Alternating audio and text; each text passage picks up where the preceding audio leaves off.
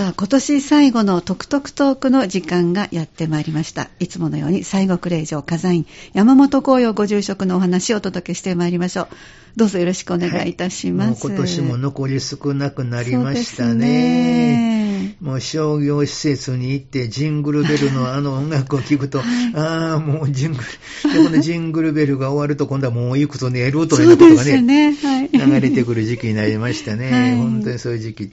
でも日本人って面白いですね。あのー、おぎゃって生まれて、はい、で、七五三とかお宮参りとかして、えーはい。ね、そして結婚してくなんかの時には、キリスト教のチャペルで、そういうして、で、亡くなったら仏教で 葬式してもらってという、はいはい、で、そういうね、でもちょうど今クリスマスですけども、はい、で、この宗教っていうのは、仏教とキリスト教とかってありますけれども、やっぱり真理は一つで、やはり、ですかね、えー、いろんな聖書とか仏典に出てくるそういう話においても、全く共通することが説かれていますよね。で今日はね、的天使と言いましょうか、そういう話でこう語りたいなと思って持ってきたんですけど、はいはい、お釈迦様が悟られようとした時も魔が現れてくるんですよ。魔というのは悪魔の魔ですね。悪魔の魔ですね。で悪魔っていうのはこれ架空、空想のものではなくて、うん、やはり実際にそういうエネルギーを持った意識体というのは存在すると思っていただいて結構でしょう。えー、お釈迦様の時もイエス様の時も、どっちも同じような悪魔に対する逸話というか残ってますから。例えばお釈迦さんを例に挙げますと、お釈迦様っていうのはね、えー、まあ、お城にお父さんと妻と子供を捨てて、えー、飛び出していって出家したわけですわ。そして、えー、最後36歳の時、こういざ、ね、悟ろうとしたその間際に、えー、目の前にそのえー、捨てたというかね、まあ、家、まあ、お城に置いてきた妻と子供が現れるんですね。で、お釈迦様からすれば、夜に瞑想してますから、なぜこんな夜にヤショダラが現れるんだろう。第一、私がここで瞑想して座っていることをどうして知ったんだろうって。おかしいなとも思いながら、こうじっと見てたわけですね。そしたら、このヤショダラはでも言うわけです。どうか、私たちを見捨てないで、お城に帰って、良き父として、ね、どうか私とこのラフラをどうか見守ってください。やはりそういうことをするのが人の道なのではないですかっていうような格好でこう言うわけですね。でもお釈迦様からすると、確かに言われてみれば、一番、こう、お釈迦様がすればウィークポイントですわ。お釈迦様からすれば心の中の一番ウィークポイント。そこをつつかれてるわけですね。そのウィークポイントをつつくっていう、その原点は、お前のやってることは良いことなんか？悪いことなんじゃ、どうなんだ？善悪の物差しから考えて、妻はこうしてるのが本当に正しいことなんか？っていうのは、そういうような格好で攻めてくるわけですね。でもお釈迦様は自分の信念も悟るのだっていうことで出てきておられましたから、だから、いや、でも言われている通りはだけれども、やはり我が信念は変えることはできないということで、こうじっとこう、その人はね、でも不思議なことがあるものだって。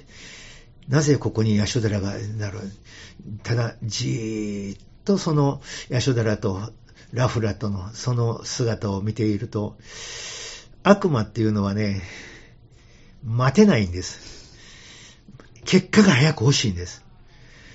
もう、普通、神はいつまでも待ちます。いつまでも待ちます。相手が気がつくまで長いこと待てます。しかし悪魔は待てない。しまいに業を煮やした悪魔が、もうついに、えー、お釈迦様を女の色気で誘うような、ヤショダラがそういう姿を見せたんですね。えー、こちらへ来てほしいってような格好を見せたって。で、そこでお釈迦様は見抜くわけです。お前は悪魔であろう。私をいくらたぶらかそうとしても、それはできぬことだ。私のこの出家して悟るという信念というものは揺るぎないものである。立ち去れっていうことで、えー、その悪魔をまず立ち去るわけですね。そしてまた第二弾また現れてきて、えー、今度は、こう、どうですかね、梵天の姿になって現れてくるんですね。神のごとき姿になってお、お釈迦様に悪魔が言うわけです。お前は悟ろうとしておるけれども、本来あのようなどないのだってな格好で喋ってくるわけですね。お釈迦様としては、で、言うことも、天正輪廻を言ったりとか、因果律を言ったりとか、あたかも、えー、真理を悟った梵天のような、えー、姿、言葉で、その梵天の姿をして、お釈迦様に語ってくるわけですね。でも、その語ってくる言葉の、その節々と言いましょうか、それに愛、慈悲とかそういう柔らかいものがないんですね。威圧的な感じ。威圧的な感じで喋ってくるもんですから、神にしてはおかしいな、どうかな、とかいうことをしたり、えー、していると、相手も、それもまた待てないわけですね、ずっと。で、その梵天が言うわけですよ。私に帰依するならば、この全ヨジャーナ、ヨジャーナっていうのは大宇宙とかその意の言葉で、こう、全世界ということですね。全世界を支配する王としてあなたを迎えようという言い方をするわけですね。でもお釈迦様からすれば、もう王子という立場を捨てて出てきているわけですから、そういうこの世の権勢欲というか、支配欲というか、権威というか、そんなものをもう捨ててるわけですね。そんなものはいらんということで。で、それで、えー、お釈迦様自身は、その、梵天に対して、私はそんなものは一切いらないってことをするわけですね。そしたら、えー、いくら、こう、アプローチしたかてね、こう、誘いかけたかて、誘いに乗ってくれないお釈迦様に対して、今度は悪魔の方がついに、あの、弱音を出して、いや、どうか悟らないでいていただきたい。あなたが悟られたら、私たちの住むところがなくなるという言葉を使うわけですね。ここに大きな意味があって、悪魔が住むところがなくなる。なんで？悪魔はちゃんと魔界というそういう風な世界で住んどんちゃうの？別にそこでずっと闇の世界で生きてる世界あるに違うの？なのになぜお釈迦様が悟るとしたら、そこを抵抗して悟らせまいとしてやってくるんだって。これはね、ある聖者の言葉ですけれども、これは私が読んでいる本のヒマラヤ聖者の生活という本があるんですけども、その中に書いてある大師の言葉であるんですね。悪魔というのはね、住処は人の心の中に住むのだ。魔界というものがあるわけではなくて、悪魔の世界というのは、その邪悪なる想念で神の光を遮っている世界なのだ。その悪魔たちが自らの生きるエネルギーとしているのは人間の欲望であり、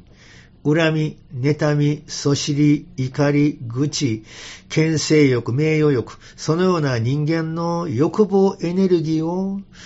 あの悪魔たちは自分の糧として生きているのだ。だからお釈迦様が悟られて、人々の心からそのような欲望が消えていったら、自分たちの生きるエネルギーと言いましょうか。自分たちの保存するそのエネルギーをもらえなくなる。ということはすなわち存在できなくなる。その意味において、何としてでもお釈迦様を悟らせまいとして、えー、動くわけですね。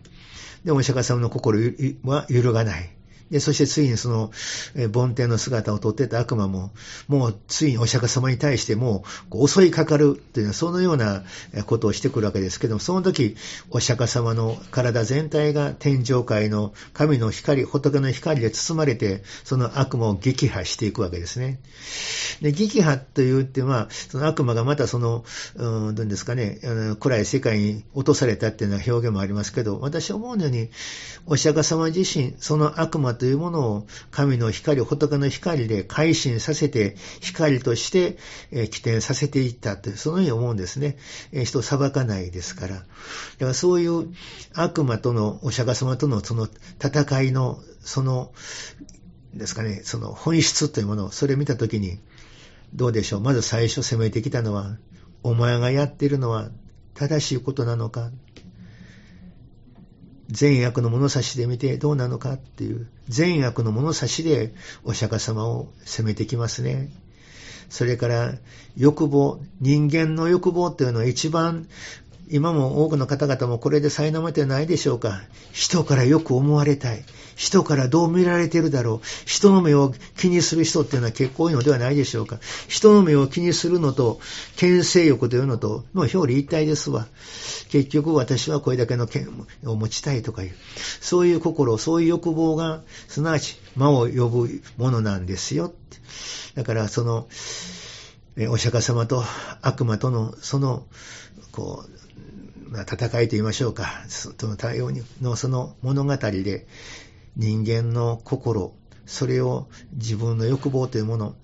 しっかりと見つめていく一つの過程になるんじゃないかなと思ったりします。で、前半このようにお釈迦様のことで魔を語りましたけども、後半は、まあ、クリスマスということもあり、今度はキリスト教の方、イエス様の方で語ってみたいと思います。ではここで一曲皆さんと一緒に聴いてまいりましょう。さて、それでは一曲をお聴きいただいたところで後半に移りたいと思います。お話、西国霊場火山院山本紅葉ご住職です。後半もよろしくお願いいたします。はい、ますまあ、前半はお釈迦様ということで話をしたんですけども、はい、まあ、クリスマスということもあって、そうですね。はい、えー、このイエス様のことで話をしてみたいなと思うんですけれども、はい、えー、聖書で有名なくだりが、的の戦い、いろいろ示されてますね。はい、イエス様が40日、断食をした後で空腹を覚えられていると、そこに悪魔が現れて、あなたが神の子なら、この石がパンになるように命じてごらん、と言いますね。そしたらイエスが言います。これ有名な言葉ですよね。人はパンのみで生きるのではあらずって ね、本当によく聞く有名な言葉でしょ。ね、えー神の口から出る一つの言葉によって、神の言葉によって生きるのだって。次今度は悪魔がイエスを聖なる都に連れて行って、神殿の頂に立たせて言うわけです。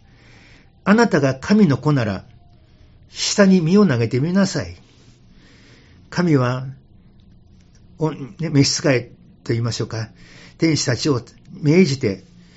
その手であなたが地上にね、打ち付けられないように、あなたを守ってくださるであろう、とこう、神が言うわけですね。あなたが神の子ならば、やってごらんって言うわけです。そしたらイエス言いますね。神を試してはならない。というわけですね。そしたら今度、悪魔はイエスを非常に高い山に連れて行って、この世のすべての国々とその栄華を見せて言うわけです。もし私にひれ伏して私を拝むのならば、この世のすべてをお前に差し出しあげようという。すべての権力をあなたに与えようと。そしたらイエスが言うわけです。サタンよ引き下がれ。私が拝むのは神のみであり、お前自身にひれ伏す筋合いはない。そういうふうな意味合いを言われたっていう、この三つのことがありますよね。これどうでしょう？お釈迦様の時も悪魔がお釈迦様にこう、試すというように言ったのも、その人間の欲望というもの、それをもとにして攻めてきていないでしょうか。ただイエス様のこの話を聞いて私は、これは個人的な意見ですけれども、悪魔はイエスを高い山に連れて行き、そんな連れて行かれるなよって思いますよね。なんで悪魔にイエスさんがのこのこついていくねんっていうね。この聖書の時いつも面白かったのは、なんでついていくねんってね。もう、行かなくてもええやないかって思ったりもするんですけど、えイエス様はついていかれたからね、そこはイエス様の優しさかもしれないですけども。ね、で、その中で、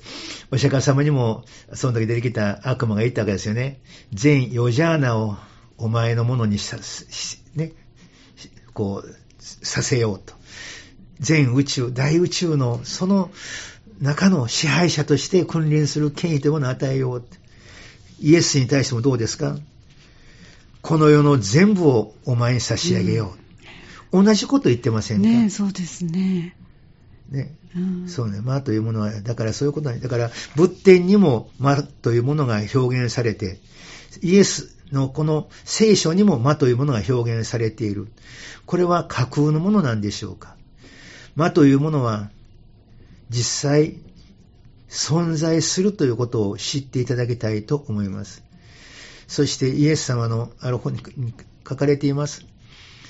悪魔というのは天上界のね、先ほど言ったように光がいただけないから人間の欲想念をエネルギーとしてあの者たちは生きているのだ。だからイエス様が悟られて、そして世に光が満ちて人々の心から欲想念がなくなっていったら、そしたら悪魔たちは住むところをなくしていくわけですね。だから必死になって抵抗してくる。だからそういう聖人たちが悟られる時には必ず魔というものは自分たちの生存をかけて、えー、挑んでくるということですね。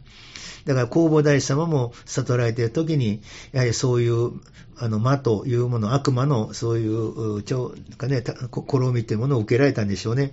弘法大師様が般若心経を訳した経本があるんですけれども、その経本の最後に、私はこの真理を人々に知らせることによって、人々は何も知らない無明の世界、その中で生きている。で、その無明というものを破って、そして悪魔の軍団を破るのだ。魔軍を発すという、そういう言葉で、えー、この般若心経を訳した文を締めくくっておられるわけですけども、そういう意味で、魔というものは本当にあるということを知っていただきたいなと思います。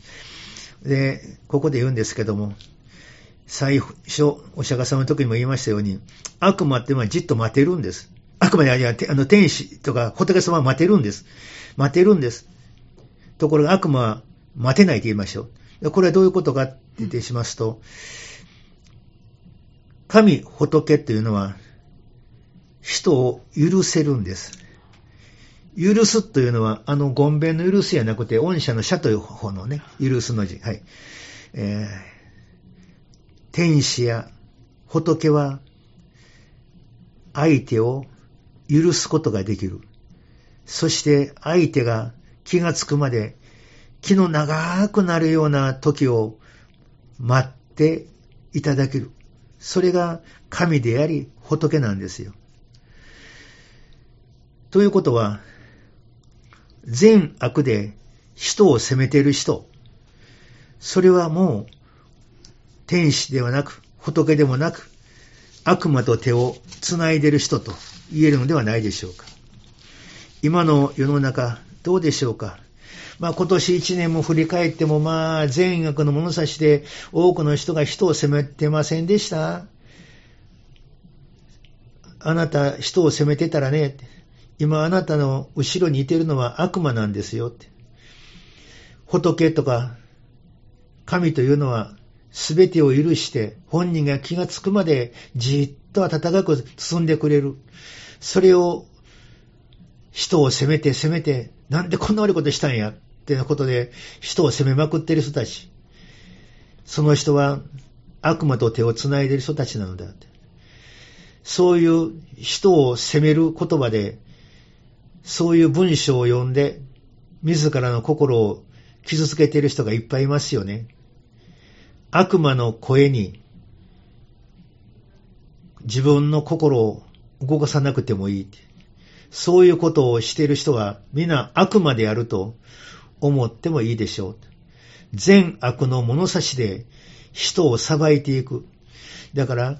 仏様は本当に相手が間違いしたとしても本人その間違いに気づくまでじーっと見てる。ところが悪魔の方はその間違いを正して、で、しかもその悪魔の場合は、もし相手が攻撃してきてしたら、よくもやったん、絶対許さんぞっていうのは悪魔の世界ですよ。絶対許さん。覚えとれよ、本当に。今度来た時には、こんなもやわしてやるからな。そして今度、えー、ですかね、覚えてるよって言うですから、その悪魔が、ね、相手に対して、こう、覚えてるよって言った相手がね、もしもなんか事故とかに遭うて苦しんだりするでしょへてみ、ざまあみろ。ほら、あんな目に遭うて、思い知ったか、この、ざまあみろ。本当にあんな事故に遭うて家庭も苦しんで、ほら、苦しいやろ、はい、ってこうやって言う心。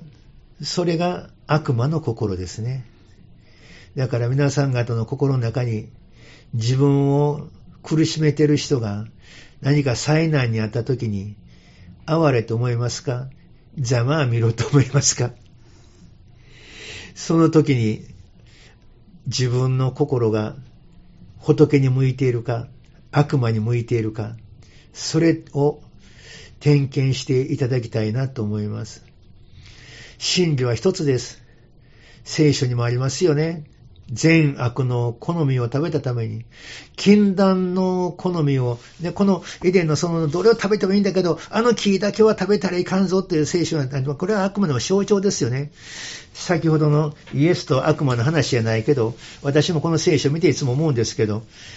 神様よ、この好みは食べたらあかんぞって言うんだよ。もともと作るなよ、そんなんだ。なぜエデンの園にそんな木を植えてるんやで。そんな木を、あの、作らさえしなかったら誰も食べへんやないの。自分がそういう、あの、禁断の好みのなる木をね、そこに植えといてやね、ほんでそれ食べたらね、お前食べたやろ。なんという、もう本当にもう、意地の悪い。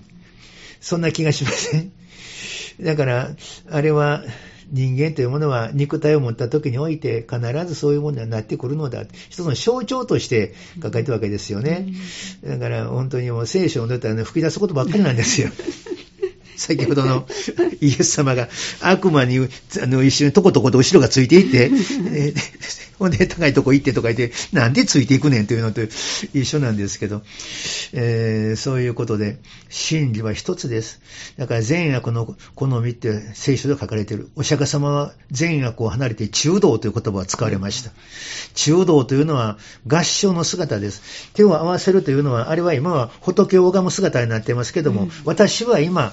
善悪を離れて一元の世界に行きます。愛の世界に行きます。それが手を合わす行為なんです。それがいつまにかしら仏を拝む行為になっちました。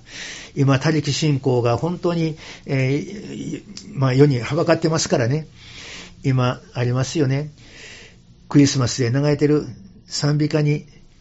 諸人こぞりて迎え祭れってありますよね。悪魔の人やを打ち砕きて、鳥子を放つとっていう。悪魔の鳥子、あの、悪魔の人やっていうのは、これは人の牢屋と書きます。だから、この人やというものを、例えば夜であったりとか、あの、悪魔の弓矢の矢で、いうふうに誤解している方がありますけども、悪魔の牢屋に閉じ込められたものを、イエス様がその牢屋を打ち砕いて救ってくださるんだ。すべて他力信仰になっています。違うのだ。あなたをその牢屋に閉じ込めているのは悪魔と手を結んだあなたの心自身があなたをそういうふうにしているのだ。あなた自身が神とつながってその心を捨てたときにその牢屋は自然と壊れていくのだ。それが真理ですね。だから本当に今の、またイエス様に救ってもらえる、おしあの仏典なら仏典で仏様に救ってもらえる、救ってもらえる、なんか本当に他力の方になってしまって、真理がなくなっている気がするんですね。だから今日の締めくくりとして、あなたは神と手をつないでいきますか？悪魔と手をつないでいきますか？善悪で人を裁いたとき、あなたは今悪魔と手をつないでいることを知っていただきたい。来年、またね、年が明けた時、どうか皆様方もそういう仏と神と手をつないで生きるのだ。そういう意味で新しい年を迎えていただいたらなと思います。で、以上、今日の話を終わります。ありがとうございます。今年もいろんなシーンの人生のヒントをいただいたと思います。また来年もどうぞよろしくお願いいたします。はい、どうぞ良いお年をお迎えください。ありがとうございました。はいお話をいただきましたのは西国霊場火山院山本紅葉ご住職でした。この放送明日までにはハニー FM のホームページにアップされます。アーカイブ放送スマホパソコンで何度でもいつでもお聞きいただけますどうぞ皆さんも良いお年をお迎えください、はい